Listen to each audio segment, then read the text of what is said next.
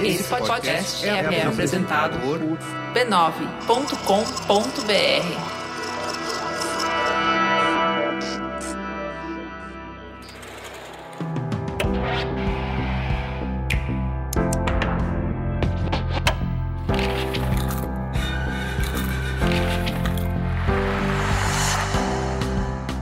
Mamileiros e mameletes, bem-vindos ao nosso espaço de reflexão a partir de produções culturais. Eu sou a Cris Bartz e esse é o Mamilos Cultura. Essa semana eu estou sozinha porque a Juva Lauer foi curtir suas merecidas férias. Mas como se isso não bastasse, eu também tô com a rinite muito atacada, me deixando fanha. Parece que não é uma boa ideia sair por aí colocando fogo nos biomas, não é mesmo? Bom, segura na minha mão e vamos juntos.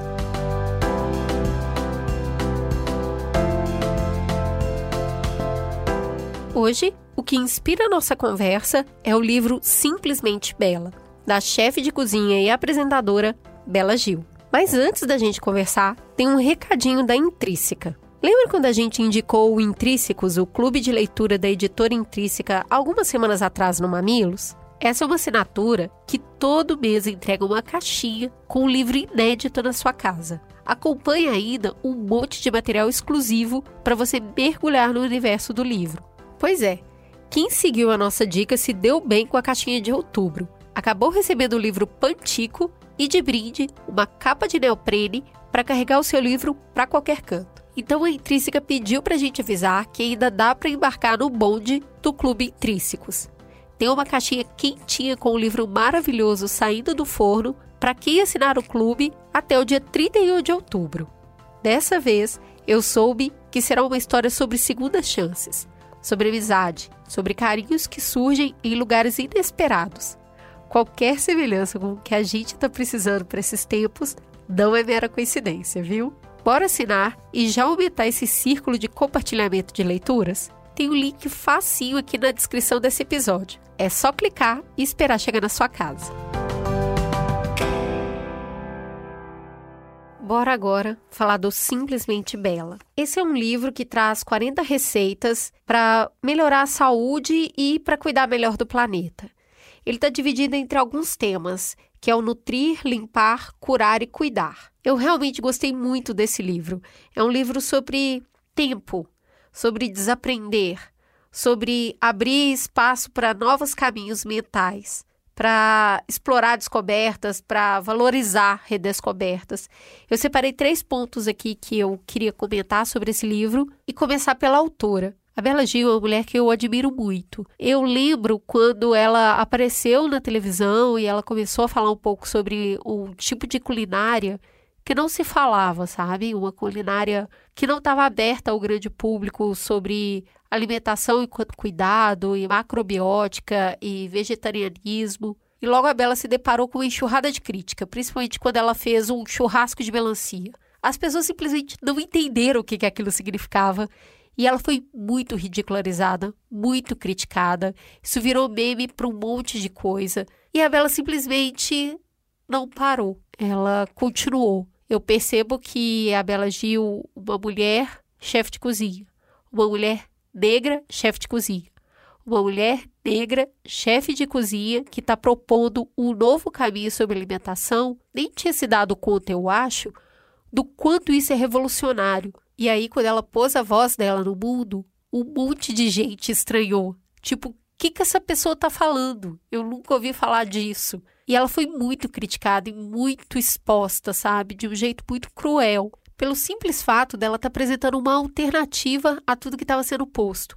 O discurso dela sempre foi muito pacífico, ela nunca exigiu que ninguém fizesse nada do que ela estava falando. Ela não é uma pessoa que critica quem faz diferente do que ela está propondo. Sempre foi única e exclusivamente porque ela fugia do que era o status quo, do que era mainstream. E as pessoas tiveram muita dificuldade, e têm até hoje, de aceitar a Bela. Felizmente, ela encontrou também um público muito afim de conversar, debater e aprender coisas novas. Eu fico muito feliz a cada livro dela que eu tenho contato de perceber que o discurso dela continua muito consistente e muito ligado aos valores que ela tem de uma vida mais saudável para quem quiser ter, de uma vida menos industrializada para quem assim desejar. Respeito muito a trajetória da Bela e consigo traçar alguns paralelos com coisas que eu também valorizo muito. O segundo ponto que me evocou muito esse livro é sobre o cuidar. Eu, eu sou uma pessoa apaixonada por cozinhar, por cuidar da casa, por cuidar das pessoas, porque isso para mim é uma forma de conexão, de alegria. É o meu jeito de demonstrar afeto. E aí eu fiquei muito emocionada ao ver a Bela resgatar receitas ancestrais do cuidar que eu uso porque veio da minha bisavó, da minha avó, da minha mãe, e ver esses exemplos ali encheu meu coração de carinho. Como, por exemplo, o uso de algumas ervas, tipo artemisia para cólica menstrual, carqueja para indigestão e até o cataplasma de inhame de gengibre, que a minha avó fala que é para puxar para fora o que está preso de ruim dentro da gente. Eu nunca esqueci isso e eu costumo fazer esses cuidados paliativos que, na minha opinião, é uma forma de carinho e da gente estar tá em contato para ajudar as pessoas que estão convalescentes a se recuperar mais rápido. É um jeito da gente acolher momentos que as pessoas estão muito vulneráveis. Ela também traz opções de cozinhar e de cuidar da casa que lembra muito também um lugar do simples economicamente. Quando eu não tinha acesso a muita coisa industrializada, a gente se virava com o que tinha. E tem algumas receitas no livro que trazem isso de volta e de um jeito muito simples, muito bonito de ser feito, sabe?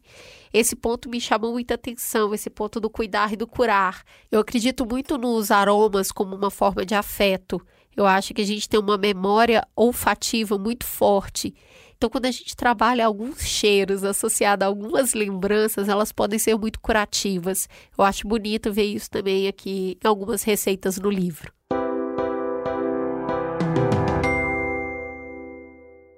E por fim, a terceira reflexão que se estabeleceu a partir desse livro foi sobre se abrir para o novo. No livro tem algumas verduras e folhagens que eu nunca ouvi falar, tipo barbadana o picão branco. E eu olho para isso com curiosidade, sabe? Tipo, ai, ah, eu queria experimentar, será como é que isso é? E eu acho que a Bela Gil, muitas pessoas olham para ela e falam: "Nossa, isso é ridículo. Eu não quero fazer. Isso é inviável". Mas é só um convite. E eu acho que o que move o mundo na evolução é a curiosidade. E a gente é capaz de aprender e desaprender muitas coisas. E aí tem uma receita específica aqui que é sobre uma, uma pasta de dente de cúrcuma. Eu tinha os ingredientes em casa, totalmente curiosa, fui lá explorar e fazer. Aquilo não é a pasta de dente que eu estou acostumada. Desde que eu nasci e usei pasta de dente, ela é a pasta de dente industrializada. Então, meu cérebro não entendeu aquele sabor, como que faz aquilo. E eu consegui me divertir com isso, sabe?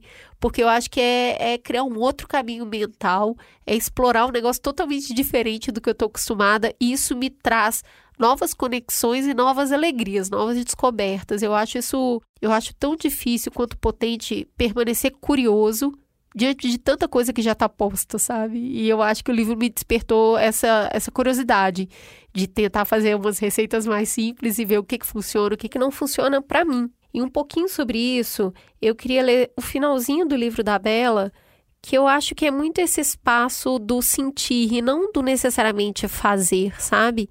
De você olhar para o novo e entender que você não precisa fazer tudo, mas que você tem liberdade para experimentar. Olha só, ela fala. Não é todo mundo que tem condição de usar a comida como ferramenta de mudança, pois muitos não podem escolher o que comer. Outros não podem deixar de usar creme dental industrial porque não têm como conseguir os ingredientes para fazer uma pasta caseira. Não se pode cobrar de uma família sem acesso a uma variedade de alimentos frescos que evite proteína animal por causa do aquecimento global, ou exigir que uma mãe atribulada cozinhe alimentos orgânicos todos os dias para os filhos. É necessário apoio e incentivo para mudar. E se você tem o privilégio de poder escolher, agradeça e faça a sua parte, com responsabilidade e convicção, mas sem julgamentos. Eu queria terminar com essa passagem porque eu acho que traduz muito do que a gente está vivendo hoje. Aceitar convites para explorar novos mundos pressupõe privilégio e eu acho que a gente pode usar isso a nosso favor. Foi um pouco dessas reflexões que o livro Simplesmente Bela é, suscitou em mim e eu queria compartilhar com vocês. Eu acho que vale bastante a pena se dar a oportunidade de desaprender algumas coisas e aprender outras. É isso, gente. Muito obrigada e na próxima semana a gente reflete mais um pouquinho juntos. Beijo!